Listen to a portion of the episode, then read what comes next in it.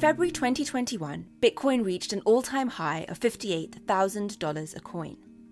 Despite continuing price volatility, growing institutional support is raising expectations that this once obscure cryptocurrency could finally become mainstream. But how did we get to this point? And what are the forces that have shaped Bitcoin and the blockchain, the technology that underpins it? According to William Magnuson, associate professor of law at Texas A&M, the blockchain and the cryptocurrencies that run on it are at their core technologies for democratizing money. To understand the forces that shape them, we therefore need to understand the forces that have shaped democracy itself.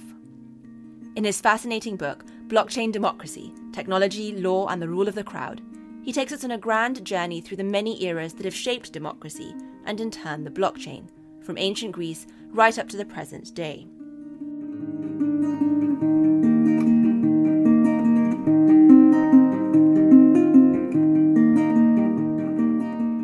You're listening to Technology in Prose.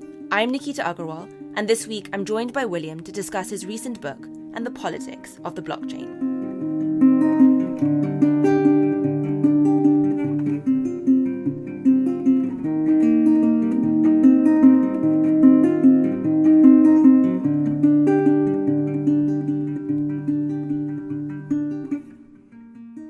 William, welcome to Technology in Prose. Thanks so much for having me, Nikita. So, I'd like to go back to October 2008. Um, it's been a month since the fall of Lehman Brothers, and the global economy is entering into a deep recession. At the same time, a person going by the name of Satoshi Nakamoto publishes a short paper titled Bitcoin, a peer to peer electronic cash system. So, to start us off, um, can you tell us a bit about what was proposed in that paper um, and what is its significance? Great. Um, that's right. So Satoshi Nakamoto, who we still do not know his identity, even whether it is a he or whether it is a, a group of people, but Satoshi Nakamoto is the founder and creator of Bitcoin, um, which we know as a virtual virtual decentralized currency. Uh, and he wrote this paper in October 2008. Remember the context of this. This is the the, the height of the financial crisis.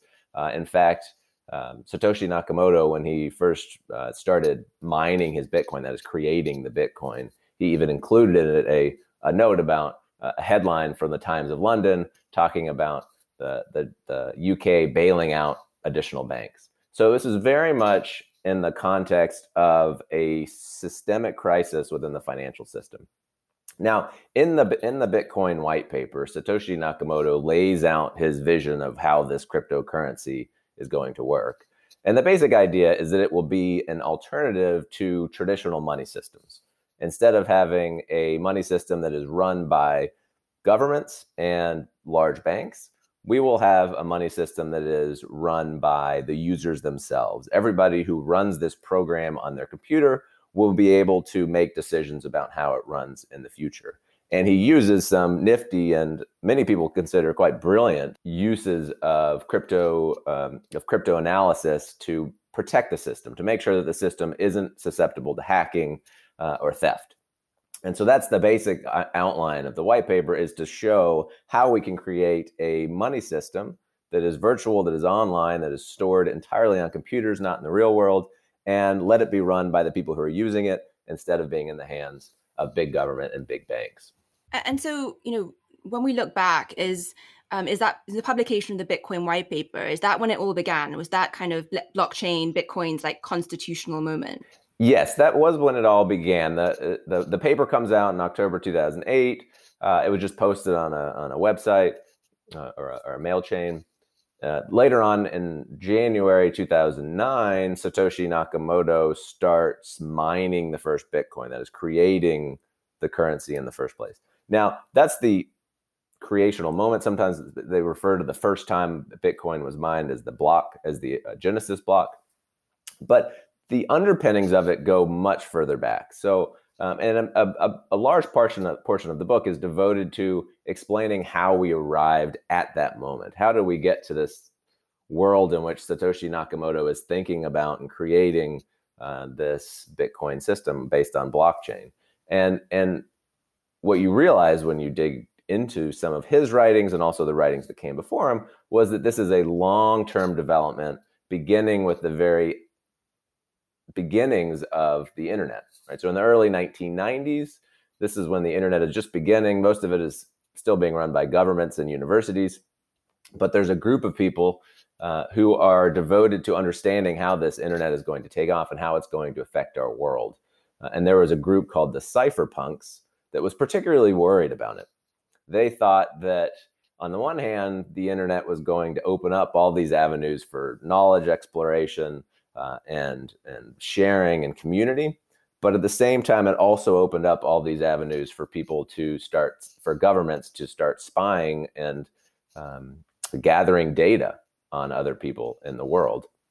And so they started going out and looking for ways to resolve these problems. How are we going to uh, avoid um, this government control of the internet. And they believe that the answer was cryptography, the, the lying, laying the groundwork for the code that is now in blockchain. And so they had all these amazing, uh, this amazing community of people who were writing back and forth about how to resolve the, the internet's basic problems of privacy and, uh, and, and government control. And one of the answers that they found was, well, ultimately what we need is a system of money because if we even if we can com- communicate with each other if at the end of the day we have to go to a bank to send money to each other that's going to inhibit any ability to protect yourself from government intrusion and surveillance. And so they this group of cipher cypherpunks they wrote a series of manifestos um, cypherpunk manifesto and other sort of marxist sounding names um, and they laid out some of the groundworks for the, the rules of the community, how they were going to protect themselves. And one, and also they started talking about how are we going to create this crypt, these cryptocurrencies. And they actually launched several cryptocurrencies. Most of them floundered. Well, I would say all of them floundered pretty quickly.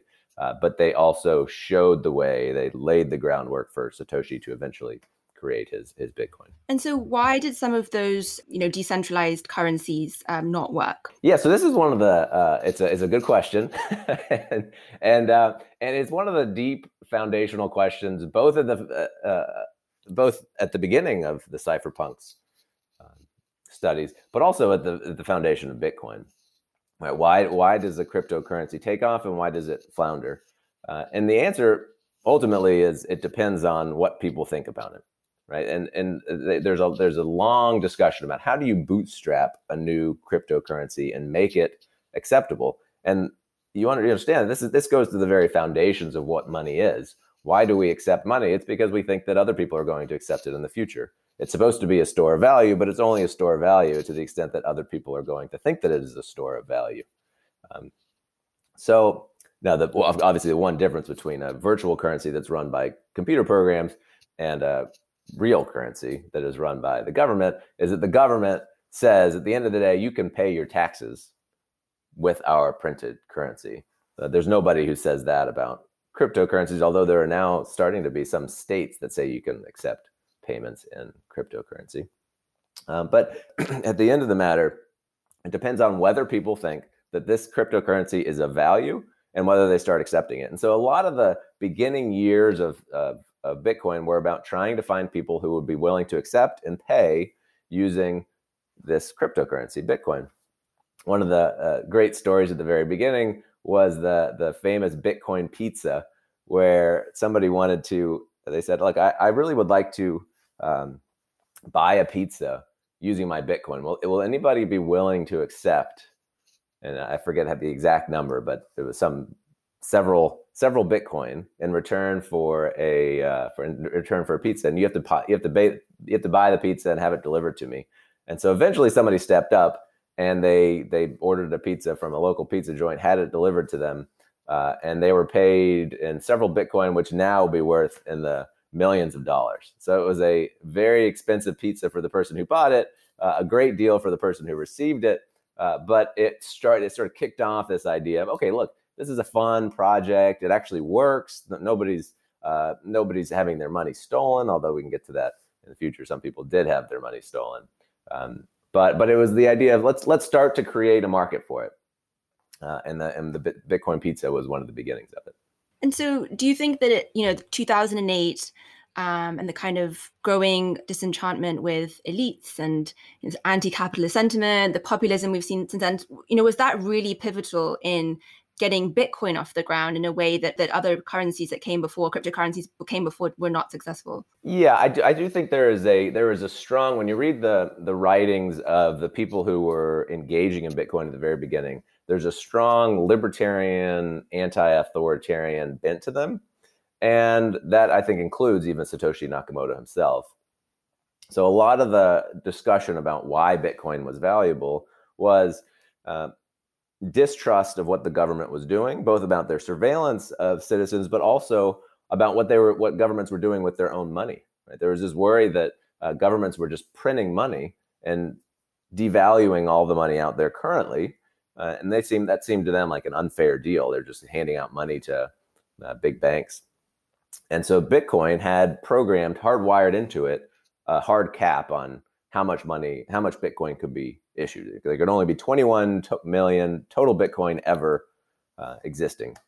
And so that assured people that, okay, we're going to have a limit on just how much can be issued. We're going to have rules that are set into code that can't be changed, um, that will make sure that people know what's going on with the system. It's all public. We can go and look at the ledger to make sure that people uh, are actually receiving the cat the Bitcoin that they have said they're going to receive. That miners are receiving the uh, the compensation that they need for maintaining the system. Bitcoin miners are uh, a group of uh, individuals who run.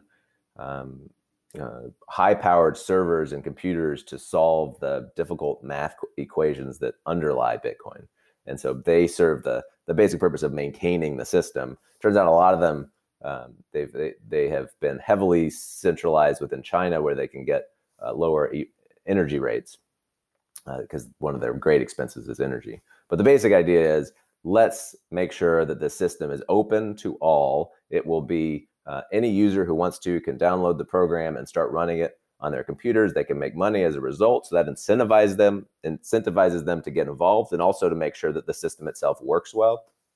And it'll all be an alternative to the government and it will be anonymous. Nobody can know who you are.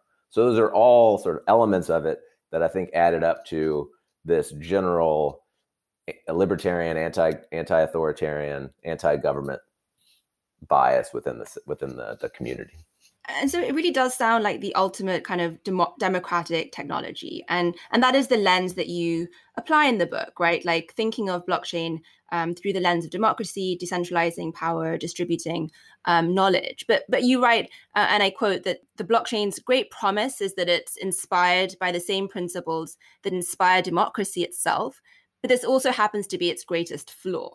Uh, so what do you mean by that? Yes uh, so the what i meant by that is that and this is one of the, the the core arguments of the book is that if we are to understand a system that is built around principles of democracy, then we need to look at how democracy works and how we have structured our own democracies. So the idea behind Bitcoin was we're going to have a system that anyone can participate in. They can set their own rules, and uh, and everyone has the same amount of say.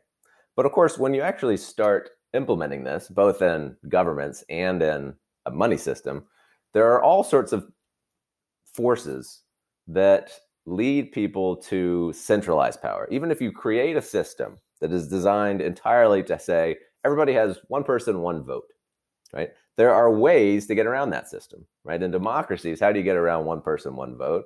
Well, if you're a very wealthy individual, you could pay people for their votes. Now, of course, that's illegal, but maybe you uh, you pay for advertisements on Facebook, and then that ends up uh, changing the way that people vote. Right? It's very hard to keep power decentralized when uh, all these other elements out in the world are not central uh, decentralized. Or all these other elements out in the world, like money and influence and connections, those are not widely dispersed. Some people have more of them, and some have less. And so democracy is built around trying to limit those powers of, of centralization where they're considered deleterious to the democratic system. In Bitcoin, there were fewer of these checks. Uh, there was nothing that prevented somebody from going out and buying a bunch of computers and running all the programs themselves, uh, running the running the, uh, the, the the difficult math equations that underlie Bitcoin. There's nothing that prevented a miner from going out buying a bunch of computers and becoming uh, a, a, superpower in the world of Bitcoin, so that they received more Bitcoin at the co- at the expense of others.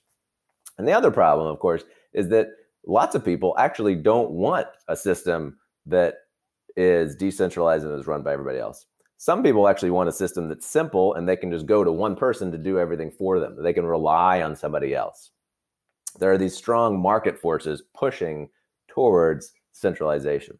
Right? It just makes it's a lot easier if you can rely on a big institution to save your Bitcoin passwords for you, to keep track of where all your Bitcoin wallets are, to uh, give you a, a, way to easily transfer money from one person to another. Right, all these things can be done. You can keep your, you can save your password. You can, uh, it's called a private key in the Bitcoin world.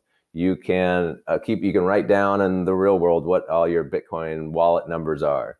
You can uh, send down a transaction yourself from using your comp- computer program. But of course, most people, the vast majority of people, are not sufficiently computer savvy to do all that.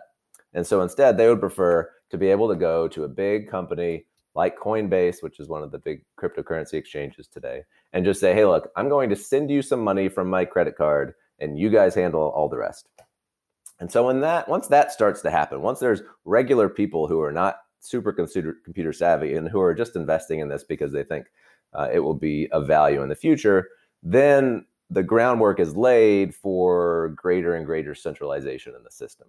And once you do that, in many ways, it's it's beneficial for the users, but it gets away from the foundational principles of Bitcoin itself, which was aimed at being the system that would be run by its users. Today, Bitcoin is very much run by a few large miners in uh, in China, and then these large cryptocurrencies exchanges located in various places, including in the U.S. I want to kind of pursue the idea that this system is actually flawed, right? So, do, do we just accept that democracy is flawed, um, but it's the best system that we have, um, right? So, we don't really have direct democracy. We have representative democracies, and you know, our crypto exchanges like Coinbase, just our new representatives. And is it is that in itself flawed because it doesn't live up to the initial like utopian dream, or are they not managing power well? Yeah, no, that's a great question. I mean, uh, is democracy flawed? I think the answer is decidedly yes, given all the evidence so far.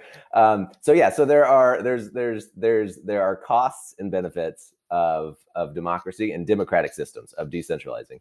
And so in many scenarios, actually, what we really want to do is put our uh, put control of decision making within trusted decision makers. The problem, of course, is how do you figure out who the trusted decision makers are? Uh, and and in the in the cryptocurrency world, and particularly in um, in Bitcoin, many of the players that have emerged as large players, at least in the historically, were not so trustworthy.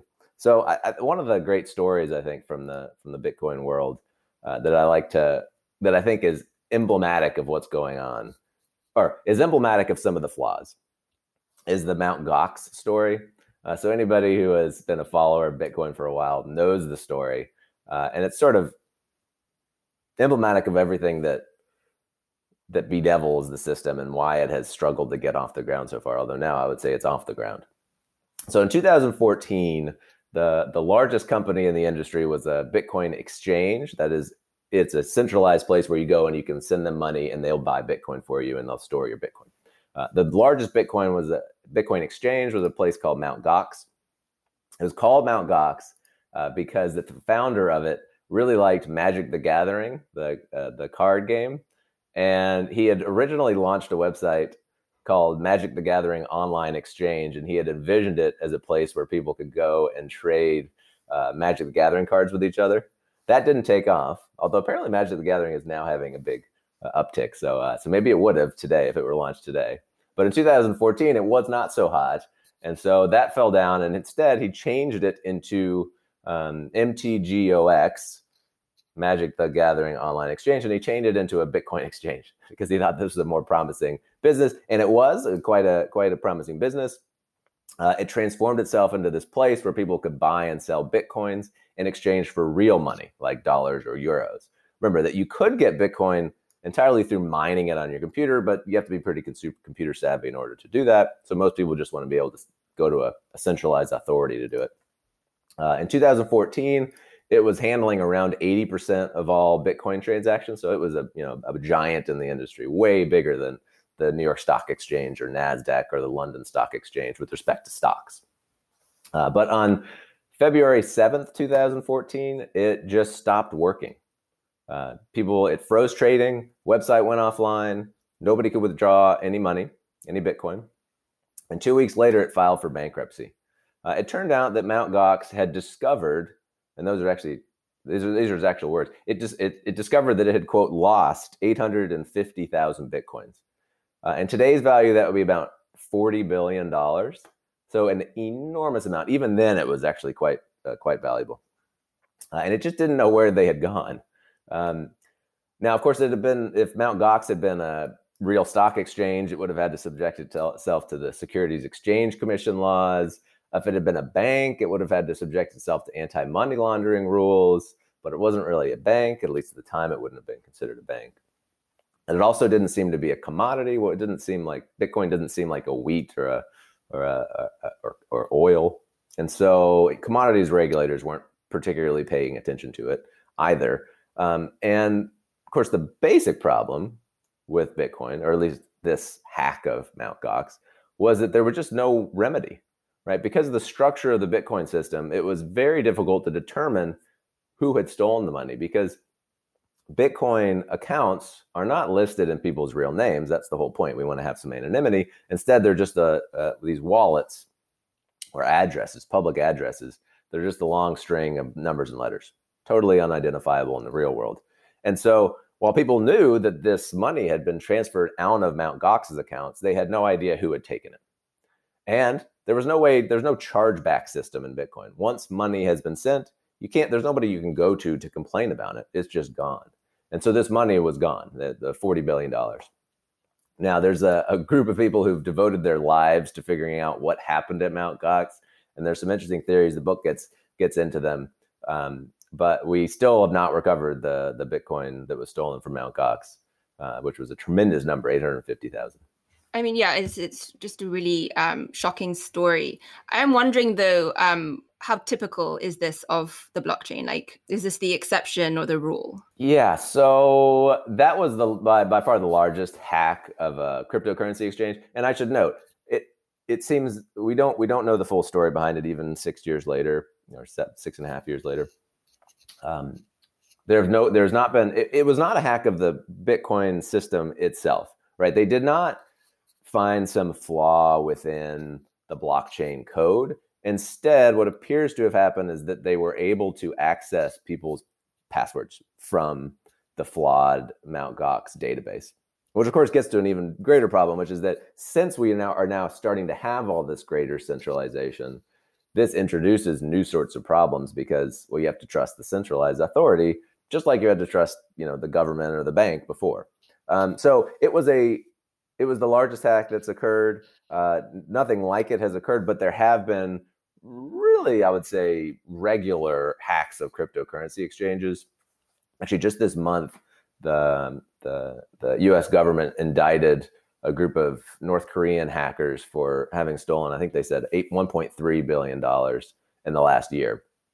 So this is a huge, it is a huge and important part of the industry. The fact that people are, uh, it's it's being targeted heavily by hackers. Uh, I would say that the Mount Gox case was the most shocking, and more recently things have gotten right. This was the very beginning, the first four years, first five years of the currency. Things weren't as um, formalized and protected as they are today. Today, I think Coinbase, which is one of the big cryptocurrency exchanges today, they're going to file for an IPO. There's an there's expectation that they will IPO. These are much more reputable institutions than Mount, Mount Gox was, which was just run by a um, I think it was like a 29 year old Frenchman who had had no experience in the industry before. So things are starting to get formalized. I hope there will be not not be something like Mount Gox again, but there is this element of hacking and criminality within it uh, that sort of has not been eradicated yet.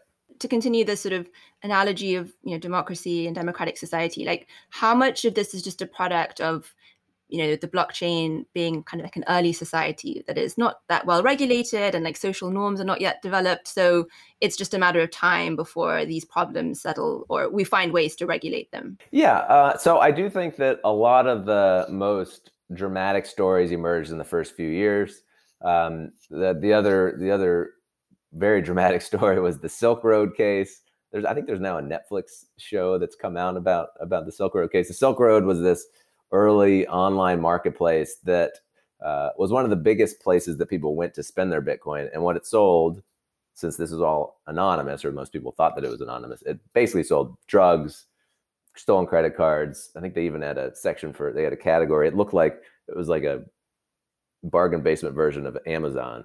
And they even had a section, a category devoted to hitmen and and and, and all sorts of awful crimes. So it was run by a guy who went by the name of Dread Pirate Roberts. And um, uh, it turns out he was an Eagle Scout from Austin, Texas. He was he was eventually identified and arrested, and he's he's in jail now. But, but adding to the the craziness of the situation, even the FBI investigators who were investigating him, a couple of them realized, wow, there's this anonymous currency, and we know who owns it. Why don't we just ourselves start exploiting it from him? So they started telling him through uh, pseudonyms. They said, "Look, we know who you are. We're going to tell you. Uh, we're going to tell the FBI who you are unless you start giving us Bitcoin." So they extracted Bitcoin from him. They eventually get arrested. It turns out that they were laundering the money through a company called BTCE, um, this Russian-based cryptocurrency exchange, and that is connected, we believe, with the Mt. Gox hack. So it all comes back. This, these early years are just filled with stories of criminality and the crimes and hacks and thefts. Um, a lot of that is from the fact that at the beginning, the people who were interested in it were people who were just libertarian, anarchistic, and also criminals. There was a group of criminals that were attracted to it. Nowadays, more and more people who are uh, large institutions are now interested in it. They think that it could be a store of value, a potential hedge against gold or the US dollar or stocks. And so now it's becoming more formalized and more regulated. A big part of the industry has been the development of regulation. And so a, uh, uh, a good part of my book discusses how should we regulate a system like this? And so um, one of the most important questions has always been, is Bitcoin something that regular people should be investing in? And so the the the body of law that asks this question is securities law. Securities law asks, should people be investing in uh, the stock or equity of a company.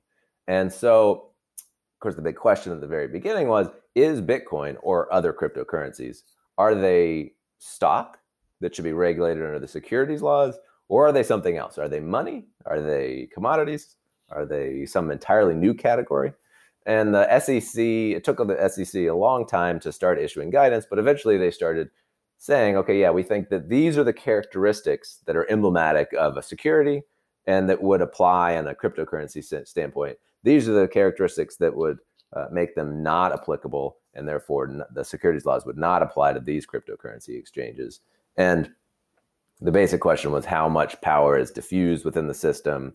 Um, are, are investors uh, investing money with the expectation of profit based on the efforts of others? Of course, all those questions are just, they're not easy to answer in a cryptocurrency scenario.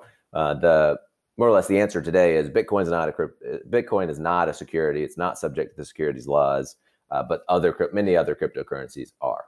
And so as regulation has increased, the market has become more orderly, although there's still a significant amount of disorder as well. And you're describing the position in the US, right? Um, but there's also been, you know, quite a few different approaches to regulating Bitcoin um, in different jurisdictions. Do you think there are any particular jurisdictions that have got it right or that are you know doing it the right way? So the United States, in my opinion, has had a has been reasonable in the way that it has approached it. Uh, some jurisdictions have been more favorable to cryptocurrencies, and others have been less favorable. Uh, probably on the the very far side of the favorable to cryptocurrencies would be the island of Malta, they have in the very beginning been active about trying to encourage companies to go there and list and and and and, and headquarter themselves in Malta. They actually even rename themselves, or at least they branded themselves, the blockchain island. And, the, and they were going to make all of government be run through blockchain. They were going to issue university diplomas on blockchain. Um, and so they they were widely viewed as being basically a very lax reg, uh, uh, jurisdiction for regulating Bitcoin. And they did get a number of companies to go and relist over there and, and headquarter in Malta. Um, that a lot of Asian countries are um, they've been one of the leaders in changing their regulations and adopting them to uh, to to account for Bitcoin. Uh, so Hong Kong, Singapore have all been very active on this, and I think they they have reasonable regulations as well.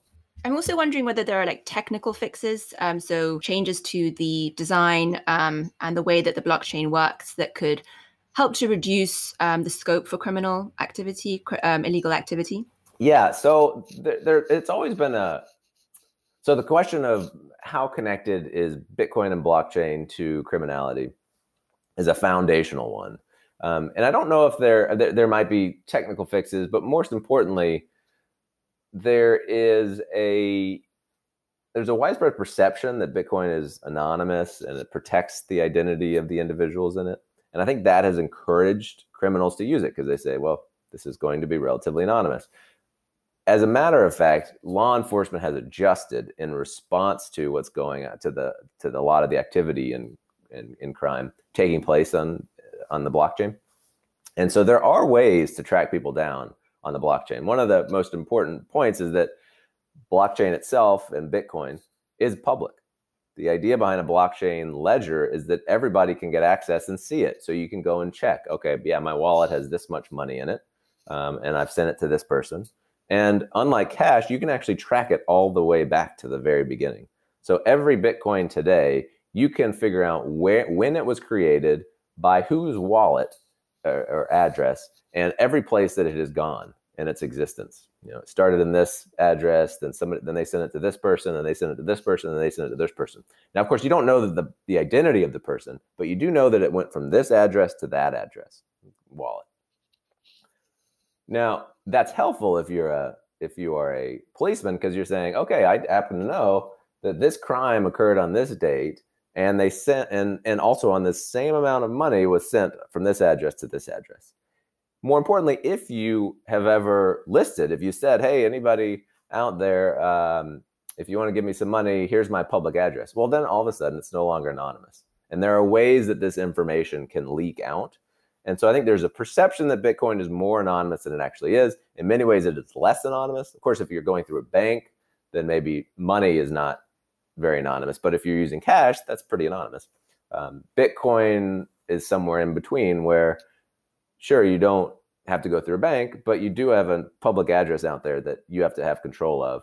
And if it ever leaks out who owns that, then all of your transactions are all of a sudden exposed to the public and law enforcement. So the short answer is there are technical fixes to make it more, uh, make it less likely to have crime, but already there are uh, there are ways for law enforcement to track down where Bitcoin is going. Yeah, it's really interesting. There's like there's a kind of tension, isn't there, between the sort of founding ideals of the um, of the blockchain and then um, the kind of necessities given you know what's happening with it and what what's happening with Bitcoin, particularly today. Um, one of the things we've seen is institutions uh, institutional adoption of blockchain has resulted in kind of more use of permissioned or private blockchain um, which is sort of ant- antithetical really to to the idea or the like the sort of philosophy of the blockchain i find that quite fascinating yeah so we haven't talked a lot about how there is cryptocurrencies like bitcoin but then there's also the technology underlying it which is blockchain and so blockchain is just the it can be used for anything. It is a ledger. It is a structure of containing information uh, that just lists. It's just a long record that is supposed to be tamper proof and that is supposed to be decentralized. But of course, you can use that for anything that requires record keeping. It's not just cryptocurrencies. It's not just money that needs to be kept record of. You can also keep a record of uh, uh of supply chain where things have moved. You could keep a record of uh, of stocks. Who owns various stocks? And so people have, uh, ever since the very beginning, people have started to think about ways to use blockchain in other ways outside of cryptocurrencies. And as you mentioned, one of the important ways in which it has shifted is thinking, well, is there a way to make it less decentralized? Because maybe we don't want everybody to be able to participate. Maybe we want to be able to exclude some people from making decisions about the future of this cryptocurrency or the future of this blockchain. And so there's been a move towards permission blockchains, which actually are really not public in any way. They're, they're supposed to be centralized within a few people who are able to control it. Uh, and companies are starting to look into it. Walmart has experimented with using it for its supply chain. Um, there are a variety of startups that have tried to use it to settle securities transactions, sort of the, the plumbing of the of our stock exchanges. So there's a lot of efforts to use it outside of the cryptocurrency world. Again, none of those have really taken off. Um, still, to, to, date, the most important use for it is Bitcoin and a couple other cryptocurrencies. Um, Elon Musk seems to be a big fan of it. He's always tweeting about various cryptocurrencies that he's now uh, in on. Um, so, but there's been a lot of developments in the last few years about major companies starting to accept money, including Tesla. Uh, they they they've said that they're going to accept payments in Bitcoin. So, as we get more acceptance of it by big, large institutions, it may increase in value. It may change. Uh, it may it may become less criminal oriented and more sort of transactional based. Uh, and those would be you know positive signs for where they where where it's going. So I want to come back to Musk, but um, but but before that, um, blockchain is is pretty um, environmentally unfriendly. It uses a lot of energy. Can you explain why it consumes so much energy and like why has it been designed in such an energy efficient, inefficient way? Great, yeah. So the so the, these are the two great crit- critiques or problems with Bitcoin and blockchain in general. Is one is criminality, and then the second is uh, the energy energy use. So the basic reason why we are concerned about the energy use of Bitcoin and other cryptocurrencies is that in order for them to be run, in order for them to be maintained, Bitcoin miners or other miners have to run computers that are very highly powered and specialized to solve difficult math equations over and over again as fast as they possibly can. And the most important expense here is energy, right? So there, there's the there's been a great hunt for cheap energy by cryptocurrency miners. So they've opened up in all sorts of places, right? There's been China has been a big place. Uh, people tried to go up into uh, Sweden and Norway where they thought they'd be able to get cheap energy and also have it be cold so they wouldn't overheat their computers. Uh, strangely enough, there was actually a large Bitcoin, uh, farm in Texas, which is hot, but we had cheap energy, or we thought we did until this past week. And Now it's apparently very expensive.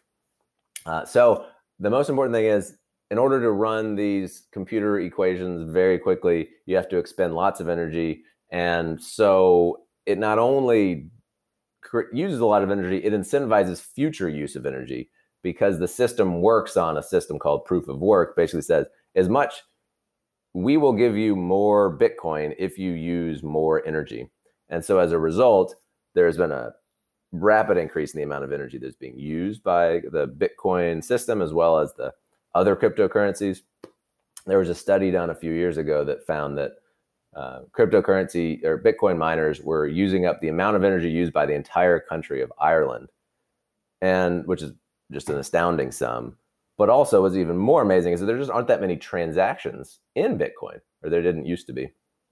And so even when they're not doing very much in the cryptocurrency, you're still generating all these huge environmental uh, concerns about energy use. And so if transactions increase in the future, every time va- the value of Bitcoin increases, the incentives to use more energy also increase. And so as a result, we sort of had this system that's just designed around environmental harm. And so that's been a big a big concern. I mean, so that kind of brings us a little bit back to Musk in some ways because we've seen, you know, the price of Bitcoin go crazy in like the last month. I think it's doubled in the last two weeks. Um, you know, questions about whether this is going to become like more mainstream and more like institutionally accepted. But you've also just described this real, really significant environmental like cost of of of Bitcoin and the blockchain. So, like, how do we square all of this? Um, you know, can it be made more environmentally sustainable, and or is like Bitcoin mania going to end not necessarily because of the environment, but you know? Sure. Um, yeah. So there are there are technical fixes that are aimed at trying to reduce Bitcoin and other cryptocurrencies' use of energy. Uh, again, none of those have really taken off. so we don't have, uh, there are ways to solve them, but they have not been solved yet. Again, this has been a long time. It's been 12 years. Um, hopefully, it will be solved in the future, but at least under our current system, there are strong incentives for Bitcoin's energy use to increase. Now, what will be a way to solve this? Well, one of the most important ones is uh, a proposal to change cryptocurrencies from a proof of work system to what's called a proof of stake system. Basic idea there is let's not have the system reward people for how much energy use they're using. Let's instead reward people for how much stake they have in the in the cryptocurrency. So if you own more of the cryptocurrency, you will be rewarded more. And that would make sense because people who own more of a cryptocurrency are presumably more committed to the value of the cryptocurrency. So they'll want to make sure that the, the cryptocurrency goes in appropriate, long term, sustainable uh, ways. Of course, we don't know if that's the case. And we don't know of any um, systems that have actually worked out in practice with the proof of stake system. But there are these technical fixes. Um, but as to whether or not uh, Tesla's adoption of it will somehow solve the problem, uh, I wouldn't think so. Although maybe it would. Uh, if everybody starts buying a bunch of Teslas now as a result, maybe those would the two the two would offset each other. So I have to ask you: Do you own Bitcoin? So I, to my great regret, I do not own Bitcoin. Uh, although, in connection with the writing of the book, I did decide at one point to buy a coffee using Bitcoin because that would be a great story. Just explain how how I did it, uh, and it turned out to be a much more difficult process than I thought. So, in order to uh, get buy a coffee using Bitcoin. First, you have to figure out a place that accepts Bitcoin, which frankly, there are not that many places that do it. And so I went to, I pulled up, I Googled, you know, play, ca- cafes in Austin that accept Bitcoin. So I come to this website and it lists a bunch of, a long list of places. I start calling them up and first one says, no, I've never heard of Bitcoin. I don't know why I'm on that website. The second one says the exact same. The second one, the third one says, no, we stopped doing that five years ago. Uh, so I go down and probably at the 10th or 11th, I finally find a place that says, yes, we uh, we accept we accept Bitcoin, but we don't accept Bitcoin ourselves. Uh, our payment processor does. And so the next step is, okay, I know a place that has coffee and that accepts Bitcoin. So now I just need to get some Bitcoin and pay it. So in order to do that, I needed to open up an account at a cryptocurrency exchange, which asks you for all sorts of information: why you're buying it, what you're going, where you got the proceeds where, you receive the proceeds that would be going into it. They ask for a copy of your driver's a picture of your driver's license. Um, then they have to take several weeks for you to transfer money into their account. So eventually I did that. It took two weeks to have uh, my money into the Bitcoin account. I have a Bitcoin account at a cryptocurrency exchange. But it turned out that the cryptocurrency exchange itself did not offer payments. Instead, it just held it just held the wallet for you. So I had to open up another account at another company and go through the entire process again. Uh, that takes also several weeks. In addition, each time you do this, there's fees. So I keep adding up fees along the way. Eventually, I have the Bitcoin in my payable wallet, and I go to the crypto. Uh, I go to the cafe. I order the uh, order the Bitcoin. I send the money. I order the coffee. I send the money to this payment processor it works. I ended up paying I think twelve dollars for a cup of coffee, but uh, but it was worth it because I learned how to use my Bitcoin. So in the future, uh, maybe I will. Uh, it'll be a little bit easier. William, thank you so much for um, coming on the podcast. Um, it's really been great chatting to you. I really enjoyed the book. So thank you again. Thanks so much for having me, Nikita. That was William Magnuson discussing his latest book, Blockchain Democracy. On the next episode of Technology in Prose, I'll be joined by Aaron Roth to discuss his new book, The Ethical Algorithm. It's necessary, but not sufficient, to have ethical people in charge of deploying algorithms. And you know, it's also not sufficient to sort of just write regulation that says, you know, like don't deploy sexist algorithms because these things are sort of unintentional side effects of the standard machine learning pipeline, we actually need to think carefully about how we can go about using that pipeline and designing algorithms that do not have discriminatory properties or privacy violating properties that we want to avoid. Thank you for listening, and until next time.